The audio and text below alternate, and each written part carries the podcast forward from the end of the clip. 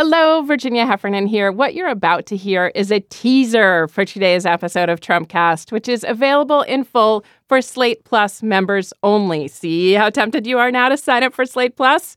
We've made one in four episodes exclusive to Slate Plus members because they help support the work we do on Trumpcast and help fund other Slate podcasts like Slow Burn and Charged.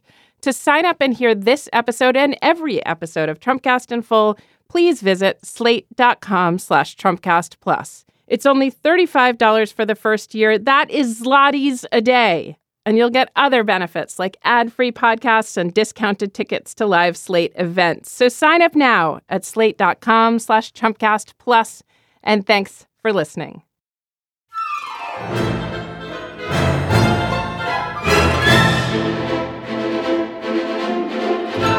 Hello and welcome to Trumpcast. I'm Virginia Heffernan. My guest is the Accept No Substitutes writer Michael Wolff, who laid to waste any idea that Trump might be tolerably okay and not catastrophic in the Oval Office with his book Fire and Fury about the first year of this administration. Now Michael has out a portrait of Trump agonistes in Siege, which tells the story of the Trump White House under investigation by Robert Mueller. Wolff has said he doesn't do stock political reporting, but rather character studies, and that's just why we need him. Also, people talk to Wolff. and sometimes they seem to just want to vent to him or confess to him, no matter the risks. We're going to talk about Ivanka, Jared, Hope Hicks, Robert Mueller, and of course that sicko in the White House whose name is right now slipping my mind. Michael, thanks for coming back to Trumpcast. Thank you for having me. You were here for Fire and Fury with my departed colleague and Trumpcast founder, Jacob Weisberg. I was indeed. That was a very successful and surprising, shocking book, Fire and Fury. And I think you followed it up with something great here, too, in the form of Siege, the new book.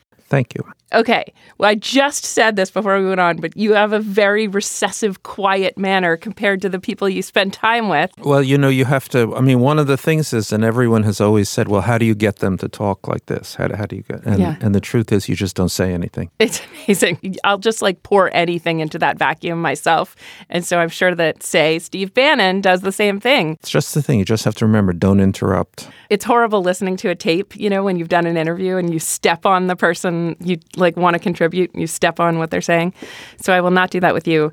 Steve Bannon, you've spent way too much time with Steve Bannon by my count. He used to sometimes be anonymous, but now he just talks so much to the to the media and and to you for these books that he is on the record and Yeah, he may be at the end of the day the the narrator of the Trump years. We think of Trump uh, partly because of the way Steve Bannon thinks of him, and he's on the record with me. But um, frequently, actually, a good part of everything else you read is Steve not being on the record or being barely on the record, and he is the great explainer about Trump world. Curiously. He's the explainer to the liberal media. Yeah, th- there was. I think there was a sort of joke about his off-the-record quotes or his unattributed quotes, um, where he's always suddenly saying, "If someone refers to Aeschylus, say you, you know it's Steve Bannon. If someone refers to this or that in Vatican politics, or you know, or uh, Roman emperors, Actually, actually, there's even a broader thing. I think you can tell. Uh, certainly, at this point, I can tell. I can read most stories and identify who's talking. I think that that must be true of everybody who has spent some time with these people. Partly because the voices are so distinct. Um, and partly because everybody are they are they are constantly retailing these these stories. Um, e- even the Times had a story the, the the other day, which was cloaked in anonymity. But I know that the source has told uh, you know dozens of people. So I think I said this on Twitter, but I just want to say it to your face. You're in the studio. Not only is this an extension of the chronicle of, in the first book, and and uh, like closes basically like up to the minute with the Trump story and the Mueller investigation, but it also is a template for how to cover an irrational administration with some degree of rationality and a deceptive president truthfully almost everyone who writes about our times is going to have to supply some framework for how they managed a president who lies chronically compulsively and in most of the time inverts the truth absolutely and then never backs down. And and also add and, and, and he does this often without purpose. So yeah. you can say that people people lie. Politicians are always lying, and they have there's a cause and effect relationship to those lies, which yeah. are so we can understand that we can have a logic. But it becomes much different if somebody is lying for and has no reason to lie. Mm-hmm. So you you create a whole these whole worlds which actually are divorced from cause and effect. So you know the Mexico thing last last week. Mm-hmm. You know, totally fascinating in which he went through this this thing. So he declares he's going to put these, you know, loan shark like tariffs on Mexican goods. Nobody knows he's going to say that. His mm-hmm. advisors don't know. The Republican leadership do- doesn't know. It's an economically implausible, if not impossible, thing thing to do. But yet suddenly he declares it, and mm-hmm. so then he has to figure out, and the people around him have to figure out how you walk back from that. Mm-hmm. And so you walk back from that by announcing that it has had a wide effect and it has succeeded and it's a victory. While in the end, nothing has changed at all. Yeah. Literally nothing. The world is as it was before this this utterance. Yeah. You know, North Korea is exactly like that. You know, we're going to bomb North Korea, we're going to go to war, et cetera, et cetera, et cetera. Oh no. we're going to embrace North Korea and I'm going to go see the people in North Korea and we're going to do a great deal. Yeah. But in the end, literally nothing has changed.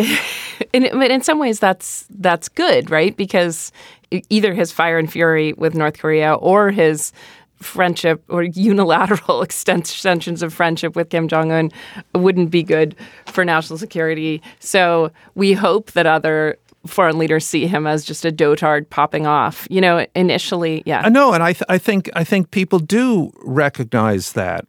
You, you know, you just discount everything. You just let it go by. You grin and bear it because it has no effect. Yeah. Let's go back to Bannon because you've had so much interaction with him, and he himself is fascinating as the kind of Virgil figure that's going to tell all these stories. Sometimes you make him seem so interesting, and certainly he has a more interesting mind than Trump's, that I worry that or I, I don't know. I speculate that he's like Charlotte to Trump's Wilbur. Like he's the one writing some pig over a very average little oinking Trump. And that makes me think that Bannon has created a story in parallel with whatever Trump is. Well, I think two things. I think Bannon has, for one thing, created the monster. Yeah. There is no President Donald Trump without Stephen K. Bannon. Yeah. I think that's incontrovertible, and it's proved out by how crazy it makes Trump when anyone suggests this. Mm-hmm. Um, but then there's the other thing. There, there is the narrative beyond Trump. So Trumpism really is Bannonism. Mm-hmm. Um, so all that we think, the the, the fundamental ideology of Trumpism with its right wingness and the immigration stuff and the racist stuff and ho- however you want to you want to characterize that is actually more Steve Bannon than it is Donald Trump. That was our preview. Aren't you compelled to hear more? You can. Just sign up for Slate Plus at slate.com slash Trumpcast Plus to listen to the full episode and get all our podcasts without ads. That's slate.com slash Trumpcast Plus.